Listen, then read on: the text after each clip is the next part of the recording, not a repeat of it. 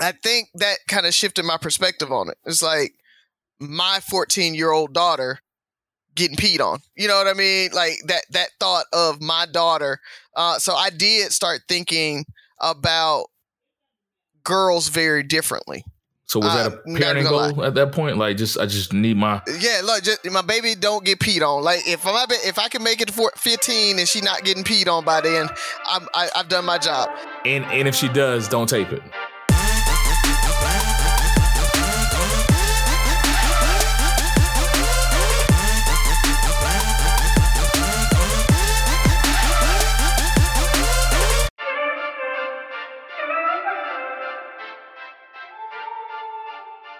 What up, what up, what up, what up? It's Three Brothers No Sense. I am Tavares Ferguson, aka Ferg. Join my co-host Rozzy and Buff. Fellas, what's going on with you?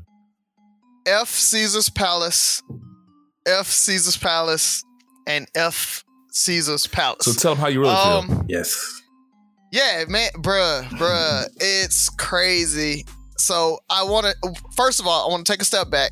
Shout out to uh, Michael McCoy and now Mrs. Michael McCoy, Alexis McCoy. We we won't we won't be misogynistic about it, Mrs. Alexis McCoy.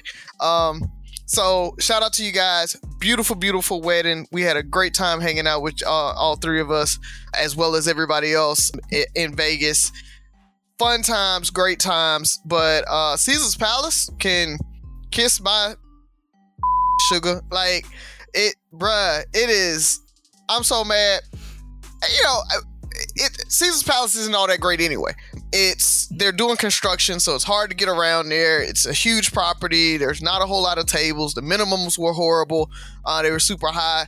So it wasn't really a fun place to be at anyway. Uh, we had to go to other places to gamble. Uh, we didn't eat there most of the time. A lot of the restaurants are closed. It's, it's just not a great um, experience right. now.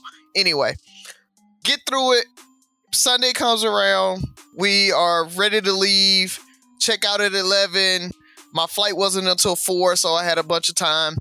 And so I checked my bags with the bellhop because they don't have a bag room like most places. I guess because they just have so many people there. Their bellhops take it and put it in the bag room, and then you gotta, you know, check it with them, and then you come back and get it. Done this millions of times as I travel. I travel a good bit. No big deal. Didn't think anything of it. Come back at two o'clock. My flight's at four to get my bags. They can't find them. 30 minutes roll around. I'm like, what's going on? 45 minutes come around. I'm like, what's happening? They like, we can't find them. We're looking. Hour rolls around. They're like, we found one of your bags. Um, I'm like, okay, well, I checked three. Where's the other two? We don't know. We're still looking. I'm gonna go look at the tape, see what we can do, see if we can find it. Hour and a half goes around. I'm still sitting out there at the bellhop trying to figure out what's happening. Hour and 45 uh, rolls around. They finally call the the manager calls the bellhop at the front. I'm on the bellhop cell phone talking to the manager, and I'm like, "Yo, I have a I have a flight in 15 minutes. Uh, so what's the play?" And they're like, "Yeah, I can't find it. I'm gonna send security out there to get a statement. I can get you a car and get you to the ho- uh, to the uh, airport." I'm like, I'm not gonna make this flight. There's no way for me to get there, check my bag, get in. Even though I have TSA pre-check, I'm not gonna make this flight. So y'all need to make this thing right. Luckily, he does go. He gets me a room, but then he comes and says, "Hey, my manager didn't want me to do this, but I made it happen and I got you a room." I was like, "Well, it was your fault. So uh, this is not a big thing for you to give me a room. Uh, y'all need to give me a room because I already got to change my flight and everything else." Two days roll around. Sunday rolls into Monday. I finally get back to uh, Atlanta, and my keys to my Hold car. on. Did, did they find your bag? Nope, didn't find my bag. Don't care. They they're acting like no big deal. Get back to Atlanta Monday night. My key was in my bag, so I had to get my car towed to the dealership to get it rekeyed. That took me six hours because I was in the parking deck and I had to call somebody, and the tow people kept canceling because they're like, "You're in the deck, we can't get it. You're in the deck, we can't get it." Um, so I finally found somebody, got it towed, got the car to the um to the to the dealership, got me a rental. I didn't get back to Birmingham until 7:30 at night on Tuesday. So again, F Caesar's But your Palace flight was supposed to leave four o'clock on Sunday, though. Sunday. Yeah, exactly. Two extra days trying to figure it But out. they found your bag, though, right? Nah, and, and they acting like they don't care about it. They're like, yeah, we, we usually don't make people whole. That's not our responsibility. Uh, but we're gonna see what we can do. Send us uh what's in the bags, and we'll we'll figure it out from there. So they still haven't told me they're going to pay for all my stuff. So I'm pissed. I'm pissed. Caesars. Well, at least you had a good experience at Caesars, right, Buff? uh, don't even get me started. Uh, I didn't know they hit you with the uh, we're looking out for you, Rozzy, by giving you a room, even though we effed up. I didn't know they hit you with that because that definitely uh, falls into my experience. I actually was gonna say Caesars for the for the end of the show, but uh, I can get into it now if you want me to. Either one, but they, I'm gonna Yeah. get them. I'm gonna get them. You know what I mean? Um, so I, I definitely think your experience overall was much worse, Rozzy. Uh, I hate you had to go through that. It's not like landing from a long flight and then have to go through everything you went through. So my experience began from check-in. So from the moment we learned about this wedding, and also let me echo what Rozzy just did. Congratulations. We call him Bruce, even though his name is Michael McCoy. Uh, congratulations, Bruce and Miss Alexis McCoy. Uh, it, I was honored to be a part of your wedding. Um, I even embarrassed myself and got on the dance floor with my wife because she wanted to dance. Uh, you know, just really enjoyed our ourselves out there. So uh, thank you for allowing us to be a part of your ceremony. It was beautiful. Uh, but to touch on what Rozzy said with Caesar's Palace, uh, from the moment I learned about this wedding, you know, usually people know this by now. When a wedding party, you know, books a hotel, they they put away certain blocks of rooms, and they gave us the code. And I said, you know what? I'm so excited about this trip. I'm gonna upgrade my room. So I upgraded my room. I, whatever the rooms were that uh, Mike set aside, I upgraded to what they call the Palace Premium King room or whatever. Flex. So, or so I thought. so when I get there, I check in. You know what I mean? We get to the room and, and and listen.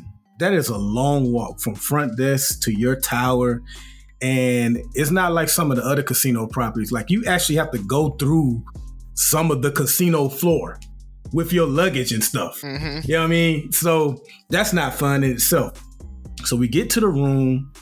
I walk in and I'm like, I said, this ain't my room. I told Tabitha immediately, don't touch anything. I said, this ain't our room.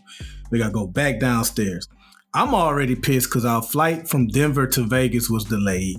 So I'm pissed about that. We're trying to rush and make our STK reservations, which turned out to be mid, by the way. Uh, but I'm not gonna Lex. I'm not gonna dump on them. I'm not gonna dump on them because they they at least made their mistake right. So we get back to front desk at Caesars, and he said, "Hey, Mr. Evans, is there any problem?" I was like, "Well, this isn't my room." I slide him the key, and this is where my anger begins. So he was like, "What do you mean it's not your room?" So I show him the picture that I had saved from the website of what my room's supposed to look, and I took a picture of the room they gave me before I went back downstairs. I said, "This is not my room. I'm supposed to have this." I show him the website picture, but this is what y'all gave me. So the first thing he says is, um, "Is that how that room looks right now?" Yes. Uh, that's the room we gave you. Yes. Um, and you just took that picture, mother f. Yes. So then he tries to tell me, "Oh, you know what it is? That room looks like that because of what side of the hallway it's on." Word. Makes sense, right? Word. No? so you telling me because it's on this side of the hallway, it's not 525 square feet, it's 300 square feet. Is that what you're telling me, sir? And that the couch is now invisible. So on this side of the hallway, Ferg, the couch is invisible. My room's supposed to have a couch. On the other side, We're, we're on a cruise Yeah, ship. yeah, yeah. It's a cruise ship now. Yeah. We got an interior. see, see, see, if you had got an exterior, it would have been different. So Yeah, bro. I'm like, I'm like, nah, that's not it, man. So, um, I'm let me let me wrap it up. Basically, he tried to tell me that they didn't have anything else available, and that I could come back Mhm. tomorrow and see what they had. and he would give me some dining credits. I said, that's not gonna do it for me. He go get his little manager. His manager does all this typing in the computer, right? He's like, I'm just, we don't have anything. He's like, oh, you know what? Oh, I just found you some, Mr. Evans. This is a great room. You're gonna love it even more than the one you booked. It's it's fantastic. It's it's, it's huge. It has a his and her bathroom. Get to the room. It's the room I reserved in the first place. So he acted Well, like he did me a favor by giving me what I actually paid for. And so Well, lucky you, right? yeah, is that yeah, yeah, look, yeah. How about that? How about that? I got what I paid for. How about that? Yeah, maybe maybe maybe that's part of their manager training, right? it's like make them feel like you're doing them a favor. Yeah, he probably it's just gotta be. It's gotta be. he probably just hit a bunch of keys, yeah. But it, it pissed me off. fake They, typing. they really tried to play me like, oh man. I wonder if that was the same manager that that uh, on Rozzy. I, I wonder. I definitely wonder that, man. But Oh, it's another person from this they, McCoy wedding. they definitely got a long ass email from me. and I included Rozzy's predicament in it. so um, so yeah, I wasn't even gonna go there, but that I'll, I'll let that be my beginning for now. Well, Caesars, um, I knew what to expect when I got there, so Hmm. it really wasn't anything. The best thing they did was let me check in early, at least. Even though I had to pay six, 60 something dollars or whatever to check in early because I just didn't feel like waiting around there. oh, they made you pay. Okay. Oh, yeah, yeah, they charge for that. Yeah, they Oh. charge. mhm. Okay. and the machine that we were like every nobody could get the machine to work except me like for whatever reason i was the only person that succeeded so i guess that's a good thing yeah yeah, Yeah. but i'm gonna talk about vegas like this man i needed vegas i needed vegas um for all you guys that know or don't know the month of march has been very tough for my family and i um we kicked off the month. Have we recorded since then? Nah. Okay, we kicked off the month um March 3rd as a matter of fact with the passing of my grandmother and then that following Monday my dad had a heart attack. Pretty much was in a coma for a week and then um he passed on that next Monday. So within call it 10 to 11 days within a two week period you know i lost my grandmother and i lost my my father and so vegas was that escape i needed to keep me sane i just needed some kind of positivity in my life some good energy some good vibes and you guys definitely did a great job of taking my mind off of it speaking of i gotta give i got beef with uh the bruces I'm gonna say it. I got beef with the Bruces. So, did y'all go to wedding rehearsal? Of course. Yeah. Y'all was there. I, was, I feel like y'all were there, right? I feel Yeah. like I saw y'all. Cause I feel like I was standing in betwixt both of you. Yep. So, they we went through the whole wedding, right? How it was supposed to go. We marched in. You know, we walked in. Yada yada. You saw that. We went from the beginning to the end. The beginning to the end. Mhm. Was there anything left off from the rehearsal to the real wedding? So I don't I can't count that high, but I'd say there was at least two major things that was kind of left off. Okay. I'm a star. Was a tribute one of them? It is. not, not on the rehearsal. Not on the rehearsal. Man, it was a. Let me start by saying it was a beautiful tribute. Alexis lost her gran- her grandma, Granny, about three months ago. That's right, about right. Three months ago, 99 years old. December, I think. Yeah. uh, Lexus talked about her night and day, and then Mike lost his mother uh, a month to the date, month to the date of the wedding. So exactly a month ago. So there was a lot of I don't even know how to say Tributes, I guess. yeah tributes, but you know there there was a there were some voids that they wanted to fill, and they did some beautiful tributes. But considering the last couple of months for well the last couple of weeks for me at that point and probably the last month I mean a couple of months for you rising and just above like it I can almost say there there was uh, probably not a really a dry eye or people sniffling all throughout the wedding because it, the tributes were beautiful, but it caught me so off guard, and it took every fiber in my being to just not break down. I mean, I had to stare at this one little fly that kept flying over there by uh Buff's shoe for about three minutes. But it was beautiful, but it definitely caught me off guard. Beautiful ceremony. I was so happy to watch them uh, do the thing. Uh, the highlight of the wedding to me was when Bruce went down there to get girl baby. You can't you can't script it any better than that, man. Yeah, it was. You can't script. It was such a beautiful sight. I'm so happy for him. I knew, I know how much he wanted to have kids and to have kids with such a beautiful wife and have such a beautiful family. I'm proud of those guys. So, um, like I said, I needed it. Uh, and I guess I'll end with this.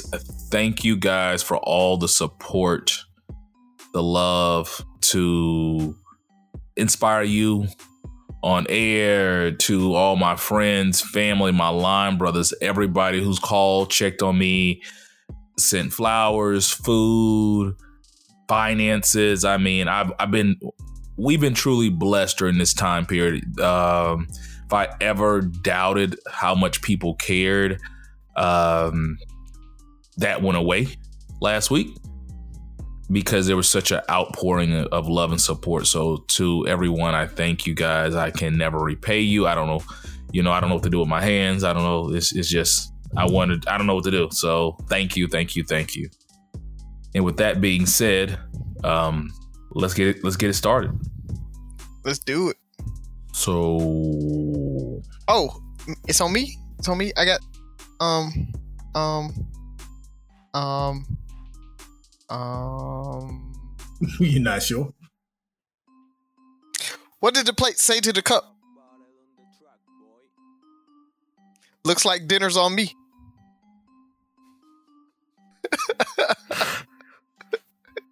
it's so stupid. That was one of your better ones. One of your better ones. you all right? not bad. Not bad. Oh, man. Not bad. That's that's one of your better ones. I think your last two. I don't remember your last one, but I feel like that was Last one was Um, pretty good. I forgot what it was, but it was decent. It was decent. See, Yeah, look- see. look at you. Look at you on a mediocre joke streak. Right, right, right. it's the whale burger. It inspired me. Yeah. Oh, that burger was that burger gave us everything, and I didn't get the uh and I didn't get the gold bacon. had Yeah, yeah, yeah. The gold bacon. I had extra gold bacon on mine. Yeah. All right. Uh, who wants to go first? Uh, I I wanted to check with you. Did you want to go first, or you want us to do it? All right. y'all. Okay. Uh, well, as we uh, have watched many of the uh, much of the Supreme Court nominee uh, hearings, if that's what you want to call them, more like political theater and a little buffoonery. But um, as you know, we have the first black woman that's hopefully about to become the first uh, black one, black woman um, Supreme Court justice, and it got me to thinking about. Um, certain verdicts, not necessarily from the Supreme Court, but just um, you know highly highly publicized uh, cases. And I wanted to ask you guys because I know we don't expect much from our justice system, so we're rarely surprised. But for me, every once in a while, there's a certain verdict that kind of hits you a little hard. So whether it's uh, the George Zimmerman, uh, all the way back to O.J. Simpson, what verdict in recent memory or long far, far away history what verdict has hit you the hardest that made you like even if you saw it coming it hit you like man they really did do that For me, it's very simple. It was Rodney King. Mm. simply because I think that was my first glimpse into the real world. As kids, we're taught, I would say for me, I can't speak for everybody. You know, the police are good, you know, like justice will prevail. Like you're taught to believe in the system. And that's the first one where, you know, I I feel like my family and my parents had shielded me from what was going on in the rest of the world. And when I saw that and her, saw the heard the verdict, and I saw the pain and just disbelief in my parents' faces. As a kid, I had to ask what was going on. Mm. And because, you know, we had all seen the the tape. How many times did we see the videotape? Like it was on every news yeah. show, mm-hmm. everything. Then to the to the can't we all just get along? Like it was so much. It was so in for them to get off was just crazy. Cause I mean, like it was. First of all, it, it was hurt because I couldn't believe the police would do such a thing. Call it naivety. Then I'm like, well, it's on video. Like, what? What yeah. else do you need? You know, like it's not like they hit him once and it's like, okay, he accidentally hit somebody. Like they were, I saw them beating the shit out of this dude, and for them to get off, and the reaction with the riots, which is so memorable, so so so it might not even just been the the verdict, I think it was a whole setup leading into, up into the riots. And it was just like it was a big thing. It was bigger than life. It was it was some stuff that I would think I would see on a TV show, in a movie. So, two two for me, and and one of them, some people might not like. I think Riley from the Boondocks uh, might not like it, uh, but when R. Kelly got off for peeing on the little 14 year old girl. That first, the, what, was first time? The, the, the first trial? Yeah. yeah. Yeah. So for me, I was like, wow, you can pee on a 14 year old girl and, you know, nothing come of it. Um, it showed me that I'm not black, I'm OJ is a thing for real. Like, you you money and power and fame goes a long way when you want to get off on stuff. It helps when your victim is a black female too. Yeah, yeah. I mean, so it was just really, really sad that that you know they allowed him to do that, and and I get it. You know, the whole um we we have we have the Weinstein's and all the folks who get off, and you know the the the white guys that do it too. And so, okay, yeah, one of ours got off too, but I my thing is hold them accountable regardless, right? Like j- just because they're uh, a black famous person, and and so you know we want to try to support them. Um, it was sad to me that that little girl didn't get justice. Did you? What year was that? Oof. Oh, that was in the late '90s, early 2000s. Early 2000. Like we knew did about the feel, tape yeah. in the late '90s, but the trial. Did you mm-hmm. did you feel that way then? I did. That's, That's surprising. That's surprising. I feel like we were so. I'll, I'll, speak for myself. I feel like we were so part of this eh culture. You know, like it was. I think most of like everybody else. I'm not gonna be higher than now. Like we just saw it as like, yeah, that's messed up that it wasn't a big deal because we grew up in that environment where young girls that age, from what I see or I've heard, young girls that age were messing with older men. Right. You went to right. you went to the, I get that. you went to the floor. You saw it too. Yeah, yeah. So that that was my thing. Is kind of like, man, I can't believe it was more so. It wasn't the fact that he was messing with a younger chick. It was the fact that he peed on her and taped it was more disturbing. Like that dude crazy. Like what the hell? It wasn't. Man, I can't believe he's messing with an underage woman, girl. Yeah, a, a little girl. It, I, I, and I think what happened was, I, I had Haley by the time it happened. Mm. So, you know, Haley was born in 01. I think that's right as the trial was kind of ramping up. So, mm-hmm. um, I think that kind of shifted my perspective on it. It's like my 14 year old daughter getting peed on. You know what I mean? Like that that thought of my daughter. Uh, so I did start thinking about girls very differently. So was Uh, that a not parenting goal at that point? Like, just I just need my Yeah, look, just, my baby don't get peed on. Like if my if I can make it to 15 and she not getting peed on by then, I'm, I, I've done my job. And and if she does, don't tape it. Like it's a couple. Don't of, take. oh god. so that one that one really got me. Um, and you know you mentioned it, Buff. I think the other one was the Zimmerman trial. Uh, it, it was just so heartbreaking to see him get off after he initiated it. You can chase somebody down, you know, confront them, and then when they stand their ground, you can kill them because at that point they can't tell their side of the story. It's just your side, so you basically can get off.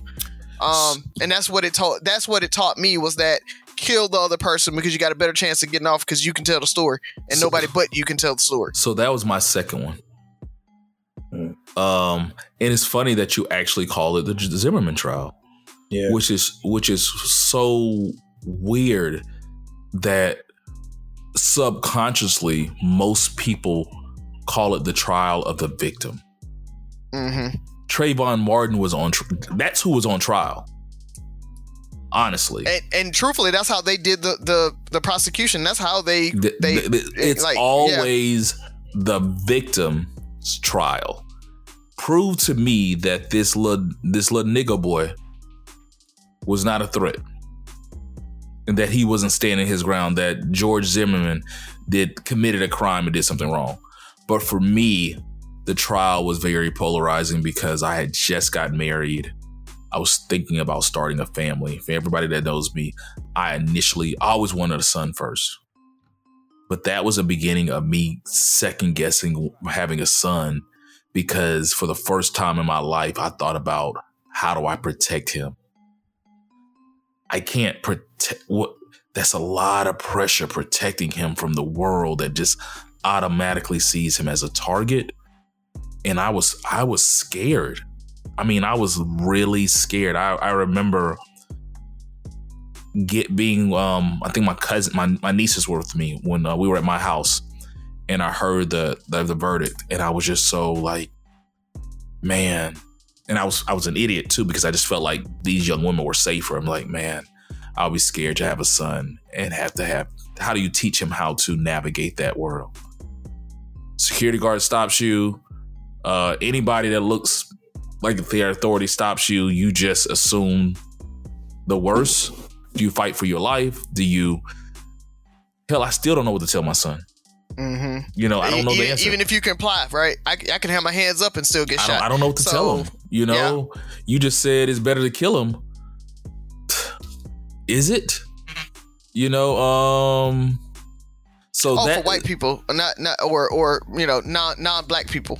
Yeah. And so for me, that that reopened wounds of like, what do you do? It kind of reopened the.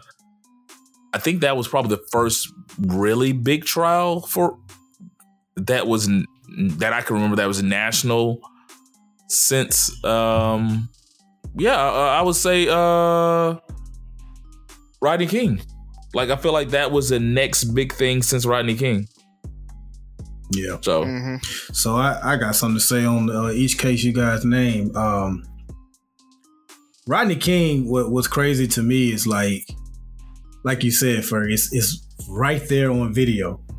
And as a kid, because I I know I was I was young, I forget exactly how how old, but I'm like, there's no way they can beat this. It's, it's right there on, on camera, and they beat it. And uh, but but mine is um, the one Rozzy his second one, and your second one, Ferg and it's the George Zimmerman trial. And I I do try to be mindful to always call it the George Zimmerman trial because you had it was called the Trayvon Martin trial for so so much that I think I kind of start saying it at, at, a, at a certain point. But what's crazy about that whole thing is George Zimmerman was never going to be charged at first. He wasn't like forget that he beat it. He wasn't going to even be. He went home that night. He gave a, a couple of statements to the police. He rolled out. Social media is what really got him to at least have his day in court and get charged. Um, but if anybody has seen A Few Good Men, there's a scene at the end when they read the verdict after Tom Cruise has gotten um, Jack Nicholson to admit he did the code red. Um, there, there's a scene in there at the end where the judge reads the verdict, and they're like not guilty on on murder or whatever, but they're guilty of conduct unbecoming. And I forget his name, uh, but the the white guy, because the white guy and the black guy that's on trial. He turns to the black guy. He's like, "What does that mean? Hell, what does that mean?" I felt exactly like that when I watched that George, George Zimmerman verdict, and it's like I, you know how you we as black people we always prepare ourselves for the worst news. We always do. So I was prepared for not guilty, but even with all that preparation, even with that, man, he's probably gonna beat it. When they read that verdict, I had that same feeling old boy had in that movie. I'm like, yo, for real? What, the, what does that even mean? So he gets to kill a kid that that was whooping his ass in a fight that he started. That's what we can do right. now. when when the nine one one operator told him, "Oh, oh, hold tight, don't get out your car. That's not your job. Don't do that." And so that that's the one for me because I prepared myself and it still hit me when they read that verdict. It's so much. What was the big trial before George Floyd? Oh, it, um, it was one right before that one. Um, I can't remember what what it was because there's so many. But I will say this, and obviously it's not memorable enough because it's just running into the rest of them. But by that time, I think we were so used to being disappointed mm. that I couldn't describe. I was trying to describe to a coworker what was going on, and I said I, I can't exp- I can't explain it any better than there's a constant feeling of helplessness and hopelessness, mm. and I think that is unfortunately you can you can you can kind of wrap the black experience in America around that, no matter how big or bad you are, like we still, it might not happen to you, but when you see it happen to somebody else and you hear how this is like, there's nothing we can do. We we can't do anything. I don't. It's just it's it's. I don't think it ever changed. So I don't think it was. And that's a, what's. I don't. I, my bad. I mean, cut you off. I, I was gonna say I don't think it was a trial, but was it Sandra Bland?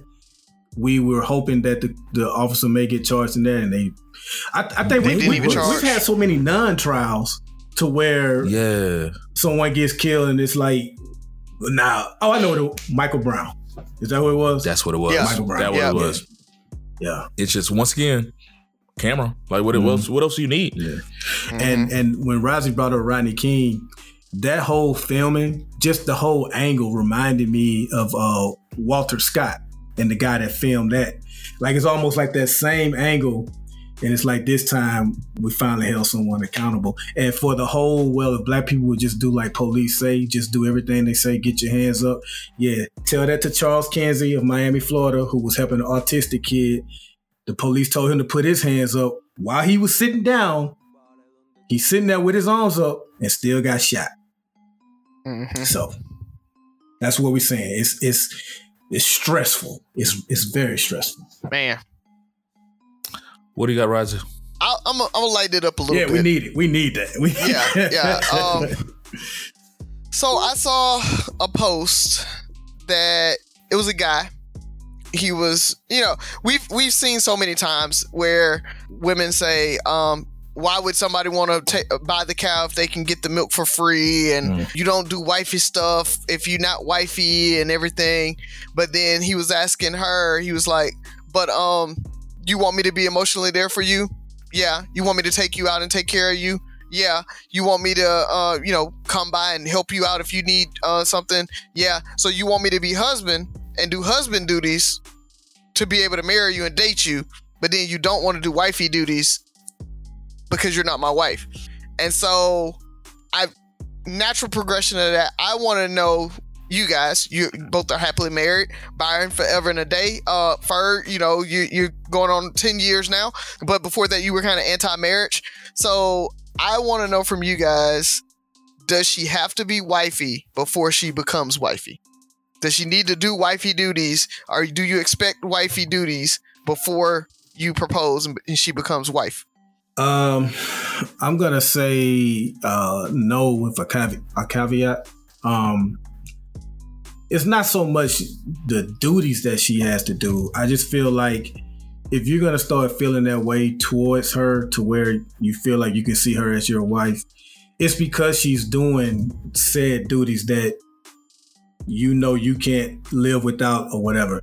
And and the ones that she doesn't do, you know, if you if you still feel like you can make her your wife, that means you love her so much that you're willing to you know what? Roll the dice. Yeah, roll the dice and look, look past that. But I caution that as well because you don't want to temporarily put up with something and then down the line say, you know what, man, I can't stand the fact that she don't clean the house. Well, she wasn't cleaning when y'all was dating, big dog. And you said you would overlook it. Don't get mad now. So you got to be careful with that one. But I don't. I guess this is what I'm trying to say. She doesn't have to check every box of wife duties, but she needs to check enough. And I don't think there's any standard test. I just, when you feel like that's the person for you, you'll know or you should know. So, you know, my answer is never going to be direct. because I think people think they're doing wife duties, oh, yeah. but they're really not. You said a variation of this before. Mm, yeah. You know, it, it's, you said she's cleaning and stuff like that. That's just, you know, making a space comfortable like for us. I don't want to be with a nasty woman, you know? So, and I'm not saying you don't have to, or you shouldn't do it, but it's like these are certain bare minimums that I consider when dating somebody. Um, and then you continue to rise to the occasion. So, all I can use is my example. Z to me the longer we're together, the more she brought. And I know what people, I guess it's taboo to say bring stuff to the table now. She started bringing more and more stuff to the table that I didn't even know I needed or wanted. She was a breath of fresh air before we got married. But the things she brought to the table that neither one of us knew that we needed or that were things that would make the marriage better, you can't figure it out until you're married like it, it's certain things that you know, like you act like you're married, but only only person that says it's like being married is somebody who's not been married. The, all that changes. Mm. Like it changes. It's it, it it's it's so much. I can't put my I, I can't even put my finger on it. But she was great before marriage, and I thought I had everything I needed. But when we got married, she just kept shocking me on the things that she just kept bringing and bringing that I didn't know was I needed, she didn't know she needed, that we didn't know was a part of a successful and a healthy marriage. And I think those are the things, ladies, don't give yourself too freely. You know, set your bar, set your standards. Then as you grow in a relationship, those things will become natural. But it's it's Mm. Until and maybe I'm wrong, it's my opinion, because I've seen people that have dated for 10, 12 years get married and they're two years later. Because it's like it's like we're already married. No. No. I don't know yeah. what it is. I don't know what it I don't know what it is about that ring of I call it the ring of power. When you put it on her finger, it's like one ring, one ring to rule, rule them all. Yeah, ladies, you don't have to play house. You don't have to do all that stuff. Don't do it because you have to. Do it because you want to. Do it because it's natural. Do it because I think for Z, I can only speak on her. The things she does and continues to do because she has she truly has a vision for our marriage and our life. And she's not doing it for me. She's doing it to strengthen our marriage. And that's the difference. When you're not just doing stuff for him, I just happen to be lucky enough to be on the receiving end of those things do it because you want a strong, healthy marriage. And that's all that's all I got. So so you you said they don't need to and they don't need to give it, but you really made my case. You're the one I, I, I never forget this. You were you would always walk around when you were dating, you'd say she you'll be my lady before you become my lady. Um yeah. and and I always use that. I was like, you're gonna be my lady before you become my lady. And I feel the same way about wifey. I'm like, you're gonna be wifey before you become wifey. Um, and not like you said because you, you like you're doing it because you got to check the blocks and she needs to be all this thing. It's when you talked about she's giving herself freely, right? She's in it with you. She, you you feel like she's in it with you. Every decision that you make or every decision that she makes, she's like, how does that re- uh, how does that reinforce our relationship? She's moving with you, and so that's what I look at when I I think of wifey. It's like she sees that long term. Okay, we're together we're gonna be together. So I want to make decisions that make sense for both of us, not just me. It kind of goes back to that whole independent equal single that I always talk about, right? It's like if you want to make decisions for just you, then you aren't wifey at that point, right? We are in a relationship, we might be together, but you're not wifey, right? You, you're doing your own thing. So for me, it's you become wifey and you you I'm ready to propose. I guess is the thing, right? When are you ready to propose? I'm ready to propose when I see that. When I see that you are all invested that you want to grow with me. Like you say, you can continue to grow and do better things and provide new things. Uh, but what happens is Z did that because she saw that, oh, our relationship needs this. And so I can fill that gap. And so I'm going to do things. I'm going to make a move to fill that gap and I'm going to bring something new to the table. And so when they're thinking, when they're in that mindset, I feel like that's wifey to me. And that's how you become wifey. I, I'm going to put this disclaimer out there. I give Z a lot of credit for being this great woman, but she might have just gamed me the whole time. This she might have just she might have just like, yeah, I'm gonna play this dude. Mm-hmm. Two years, no, I got it. No, I, I mean, I, you know, I, I was there when you were dating. Like, I, I, I know Z was all in on it. Z moved out there with you because she wanted to be in a relationship with you. Z stood by you when you know you you were going down broke. these business ventures and you were broke. broke. You can say it. yeah. Well, and not just that, not just the the broke part, but you were like you talked about these get rich quick schemes and all that. Like you were going through trying to find your way and trying to find the thing that could provide for your family. And Z was right there. Like, what do we have to do? You know, oh, you got you you not sleeping. I'm gonna bring food up to you while you're working and, and stuff. Like I, I saw all of that. Z was all in with you, bruh. And and so I knew that she was wifey for you before you proposed. And and I, I think so often women want to continue to be independent. They want to continue to move their own in you know down their own path. And then like, why isn't he proposing? Why aren't we getting married or whatever? Well, you're not moving with him, right? You're moving beside him. You're moving generally in the same direction, but you're not moving with him. And I think once you start moving with him, that's when it's time to actually get married. Or you check or you're checking a set of boxes we talked about this before check a set of boxes that you think that bring additional value to the relationship when it's kind of like i appreciate this but this is kind of the norm. Um and not discrediting what you guys do but it's also you know even when we talk about kevin samuels i used always, always say I, I very rarely hear any of the women say what sets them apart to make to make this what does he call them the High value man high or whatever. value man that you're seeking. You told me what makes you great but what makes you different from anybody else that has that same qualification? Because our black women are killing it in the game. You know you got your own business you got your own houses you're doing all this stuff. Great sis. Hey hats off to you. So does she. Because y'all killing it. I'm not, not i'm not even trying to be i'm not even trying to be funny. Y'all killing it so why would he choose or why would you stand out? Because it's not about choosing. I'm I don't want to make it belittle the situation.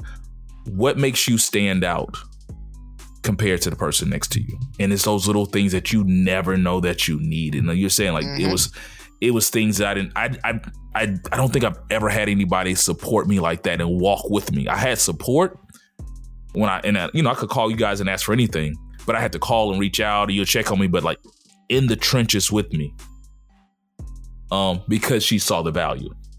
Don't get in the trenches with everybody, ladies, because that's also that's also I think you guys, a lot of you give so freely, and I hate that you have to do that.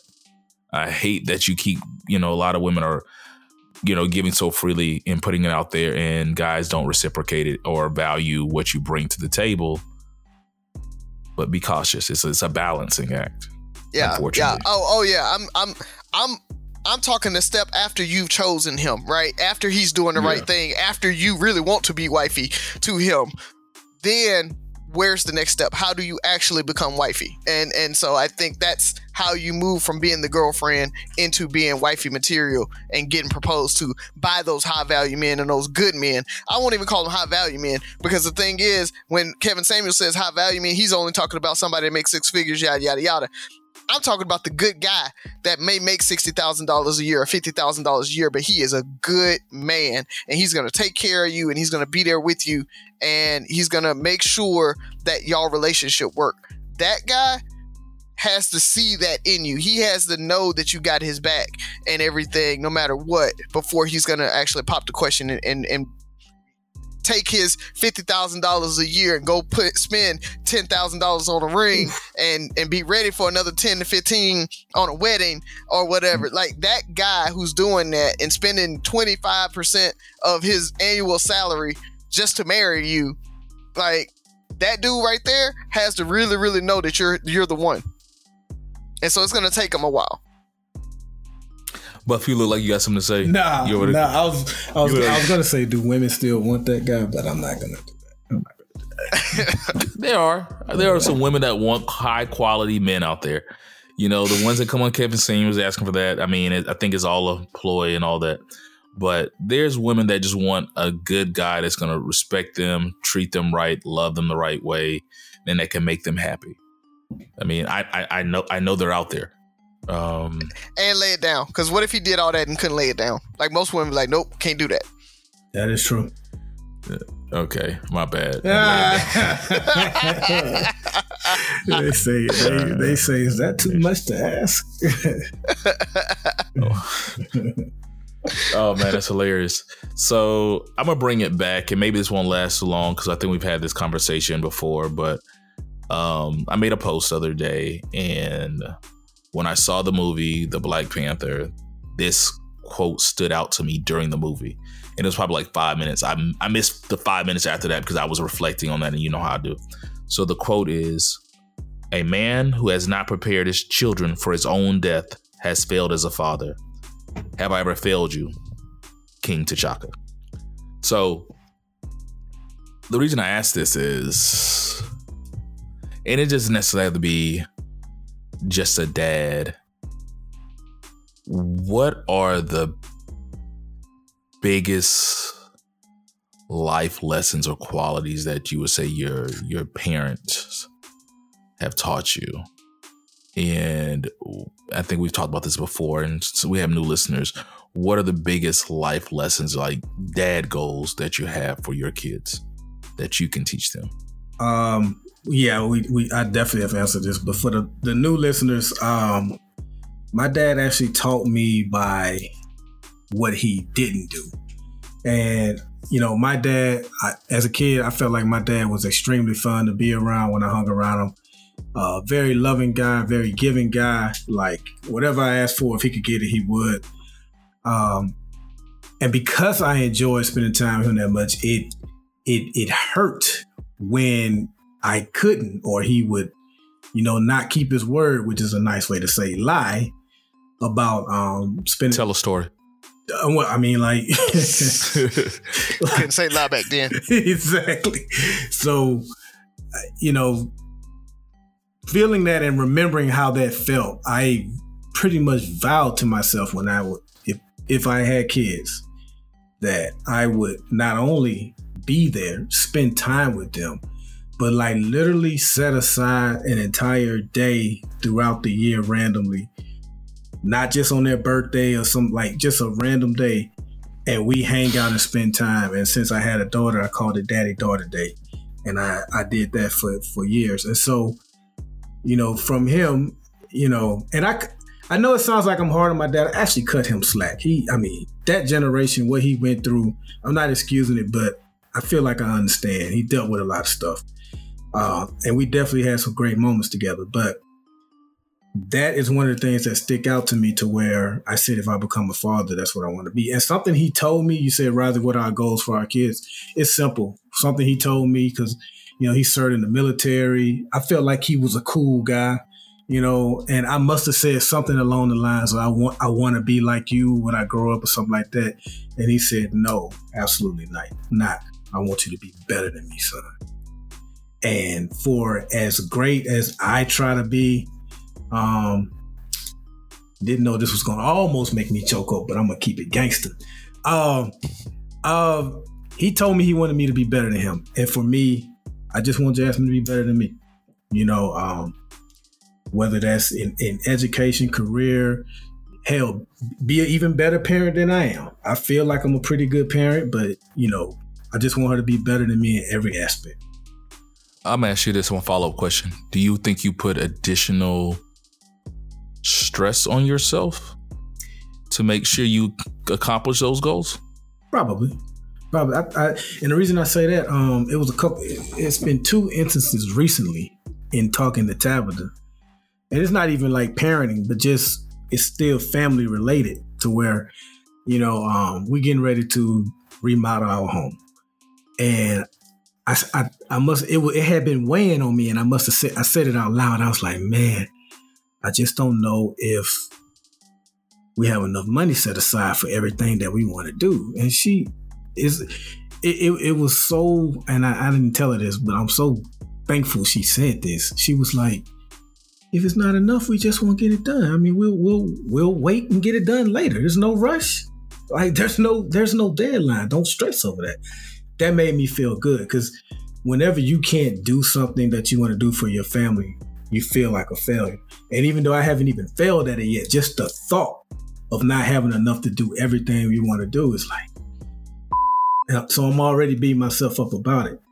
Um, and the the the other thing is, I, I, forget what it was. It may have been like um, a trip or something. Like we got a whole bunch of trips scheduled this year, and I may have said like, "There's a chance we may not be able to do this one." Like we're spending a lot of money this year. She was like, "Okay, I mean we've been enough places. You know, we'll go more places." That kind of stuff makes me feel good because maybe I do add pressure on myself, and she, I guess, sees it. Yeah, that's dope, man. Like I think for me, the biggest thing that I got from my dad, and I think I talked about this at his funeral, right? It's like how to be a man and still love openly. Mm. Like you guys know, my dad was like the goofiest guy. Like he would give you a hug and stuff like that. And for an Italian immigrant growing up in the you know 60s um that that's not how you do things right and yeah. so for my dad to really be so loving um I, I I told the story at his funeral about being able to wake up at 12 o'clock at night and him being up and us fixing a bologna sandwich with a little bit of mustard on it and on the toast and sitting down and watching Superman and Speed Racer. Uh, y'all remember the old Superman, the black and white one? Uh, we'd watch that, and then Speed Racer would come on right after that. And I remember that that like so vividly that he would just sit there and like throw his arm around me. We sit there and just watch, you know, TV. Uh, he wouldn't rush me back off the bed or whatever because he wanted to spend that time with me and everything. And so, you know, I do that with Oliver, right? I I love on him and I, I I hug him. I'm like, I want you to be a loving male. I want you to grow up and be emotionally intelligent. So I think for my dad teaching me that was huge. Uh, and it what it did is it made me become a real man. Uh, and it, it made me define what manhood was very differently than a lot of people. Um, and what I really want to impart on my kids, truthfully, is not to have that pressure. The same thing that you're talking about, Byron, about like just having to be perfect. I really want to teach my kids that it's okay as long as you try it hard. Um, as long as you try it hard, we we'll, we can get through it. I'm, I'm going to teach you and I'm going to give you the tools to make good decisions, right? I'm not saying just try, fail, and be destitute. But at the same time, you know, I, I want you to be able to live a good life and be comfortable and happy with the life that you live whether it is living in a mansion and making $200,000 or if it's making $50,000 a year teaching and you love that because that's what you love to do. I want you to know that it's okay either way. And so to take that pressure off to succeed, because you know our our parents or a lot of parents, it's like you're going to college, you're gonna be a doctor, you're gonna succeed, you're gonna get out of here because we grew up or I, I know I did, but we grew up poor, right? And so the the idea was you got to get out. And and I guess at, now that we've gotten out, I don't want to put that pressure that they got to go out and they got to do that too. I want them to feel comfortable being middle class. Is probably the best way to put it. Okay, that's a good one too. I mean, you guys are spitting. So for me, I'm gonna stick with my dad, and anybody that knows my dad knows he never met a stranger, right? He could talk to anybody. Um, always connected. Everybody knew him. So he taught me to be confident and have presence. And that has gotten me um, far in life. And it's not fake confidence, it's truly being comfortable in your skin because you prepared and you worked hard for it. Yeah. You know, knowing that you're good enough. So, backstory I grew up in the suburbs of Dallas, Addison and Richardson. So, anybody from Texas, because, you know, Texans are really big about, you know, you're not, that's not really Dallas. But I grew up in the suburbs and I was, you know, there's a lot of times I was one of the only black kids, if not the only black kid in a class or even a grade. But he taught me to be confident. You're just as smart, if not smarter than the rest of these kids. If you apply yourself, you can do it. And um, that's gotten me this far. The what I realized that recently, the pressure that came with that for me is I'm I'm and this is gonna sound arrogant. And I hope that's not the reason I want to say You it. It's no. it's I feel like I'm good or above average at most things. Not great. I'm not like a master of any one thing. But because I'm good enough or above average, it's like because I know more, I try to do more. And so it's okay, financially, you're above average. You ain't rich, but now you got to do more. Like you- most people don't get this opportunity to make this type money, so you got to go out there and make it happen, create a legacy, do all you got to like. It's it's always well. You have a, a chance to, you have insight on this, you have insight on that, you have experience in this. So it's always putting that pressure on myself to do more because it's like I'm a firm, bel- I I remember growing up, if I failed at something, he would always ask, Did you do everything you could? And if I didn't, I felt bad. If I did, I still felt bad, but it was a little more acceptable, right? And so I apply that to my adult life. So when it comes to my marriage, when it comes to my finances, when it comes to almost every aspect of my life, it's like, did you do all you could? And it's like, nah, you could have did this. And it's just it it starts at the end of the day kind of being draining because you're trying to do everything you could on everything. That's a subject for another day. Remind me to talk about that one day. But it's a gift and a curse because I want to instill that confidence in my kids. But I want to, because of the pressure I'm putting on myself, I want to eliminate that pressure for them. Might be counterproductive, right? But I want them to be confident in being themselves. I want them to understand that whoever you are, you're good enough. As long as you try and don't give up and you truly believe you've done everything you can in a positive way, then I'm then then I can't ask any more of you. Um, because they're gonna fail, they're going to succeed. Um, I'm always gonna love them, but I never want them to be scared to try. Um, but also don't want them to put too much pressure on themselves to be perfect because people like you try to be perfect. Like, nah, I don't believe. I'm too logical to believe in perfection, so th- that's not happening.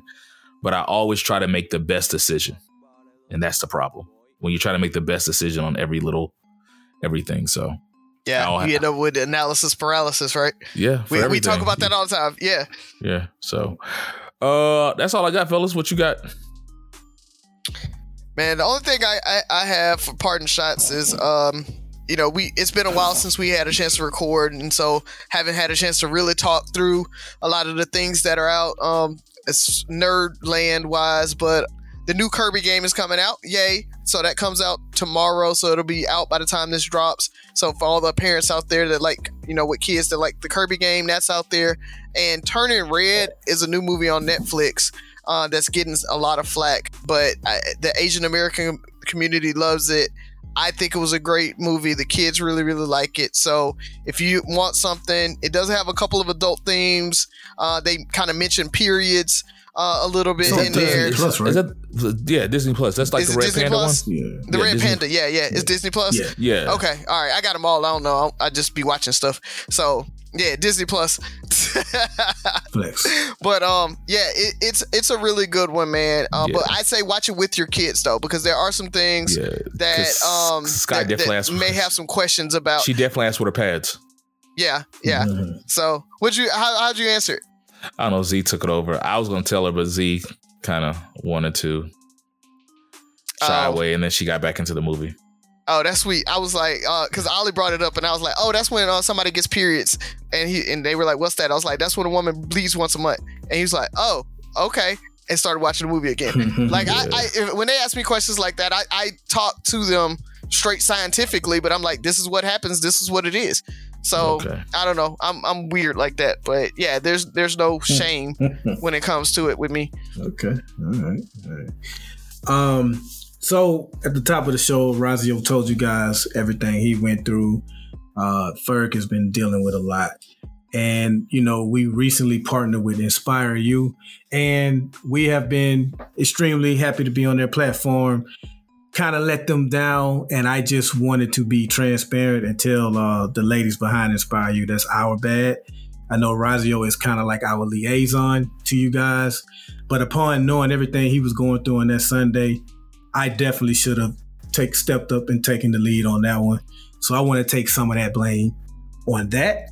Um, and I want to talk about Vegas some more and that it was just great seeing you two, Freddie Hooley of Truth Be Told Sports. Yes. Man, I hadn't seen him in maybe it had maybe a decade. I don't know. I can't remember. But saw Hooley, uh, Wendell, who I've talked about on this uh, show before. Uh, I think I already said Freddie. It, it was just was great to see uh, everybody come together uh, for such a great occasion. Had that hundred dollar burger that Razio talked about. Nobody ate it by themselves, by the way. And to be honest, I no longer feel bad saying it's hundred dollars. When you look at everything it comes with, I mean, and the fact that it's pretty much two meals, you could do a lot worse. Uh, but it, it was good.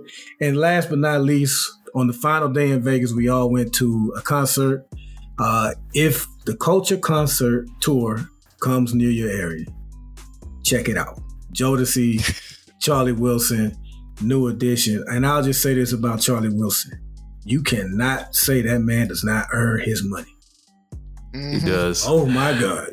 You know the funniest thing about the Charlie Wilson uh, part was? I realized I was officially old when this dude started bragging about the surgeries he had, and people were cheering it on like we are we are with the old folks. And I, I done had a back surgery and two knee surgeries, and yeah, they're like, yeah, get it. I'm like, It was a new edition concert. It, it, it felt like a Charlie Wilson concert. Yeah, man. Charlie. Yeah, uh, like his, his show was. I, I really do feel like his show was better than New Edition's show. I mean, Like he carried it, that show. ain't definitely all was that. just as long. Yeah, I mean? Yeah, and so I will say this about the show. Be prepared to be entertained because you're gonna get a Jodeci concert, you're gonna get a Charlie Wilson concert, you're gonna get a New Edition concert, you're gonna get a Bell Biv DeVoe concert, you're gonna get a Johnny Gill concert, you're gonna get a uh, Bobby Brown. Bobby Brown, Bobby Brown con- concert. Yeah. Mhm. And so it is it drink a Red Bull, get your sleep, You ain't lying. uh come ready to dance uh and groove but it it, it uh if you can get away from you know what we were vegas out too you know what i'm saying that is not a concert you go to at the because as as great as the music was it wasn't bangers that's was gonna have you just like hey it, it, it was it was it was a groove right Yeah. hmm so it's such a groove, and you already tired. You're like, oh man, I'm grooving. Oh, I'm grooving. I'm I done groove myself almost to a nap. Mhm. Um, but it was super dope, man. Bobby needs to get in the gym. That, Bobby gave out my song. I, I came for that though. I came for that. I, I wanted to see Bobby miss a step you or two. and they didn't walk off the stage. Jodeci wasn't drunk, but was it DeVante that busted his ass? yeah, yeah, bro. Uh, cause what was your third? You wanted three things. No, those were the two. Those were the only two. Uh, I wanted to see Bobby kind of mess up a little bit, and he did. Oh, Bobby and, just. and, and I don't oh know if he God. messed up or he just said, oh, "I ain't doing that spin." Nah, Um, Which spin? But I would say them boys. Hey, new edition. So I don't rem- I know if y'all remember like seeing footage of them right after that new edition um biopic dropped on what was it BET? BET or whatever. Mhm. Because they they were performing like at the BET awards or something like that. Like oh, it's new edition. Like ooh, they ain't they ain't that that ain't new edition. Hmm Them boys was new edition. Yeah, yeah. Them boys They're on were point crisp. now. They were they were the they were they were they were nineties. They were they were they were on it. I was like, Oh yeah.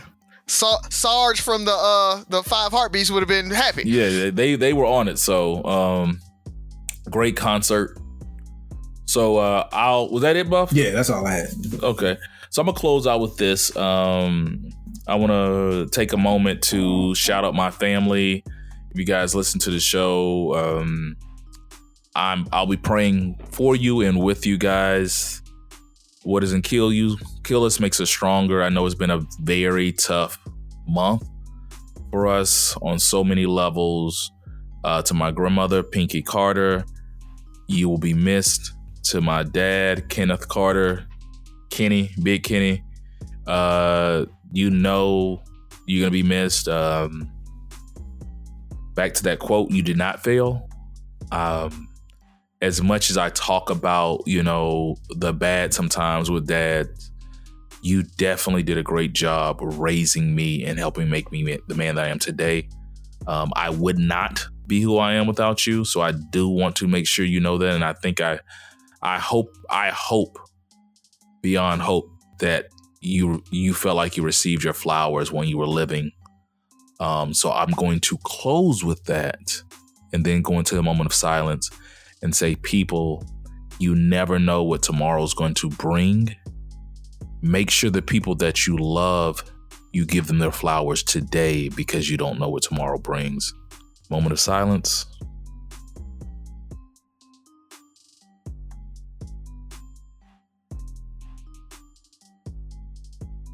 This is Three Brothers No Sense. Six Rules of Podcast. Listen, like, share, subscribe, comment, and most importantly, listen again. We will see you next week.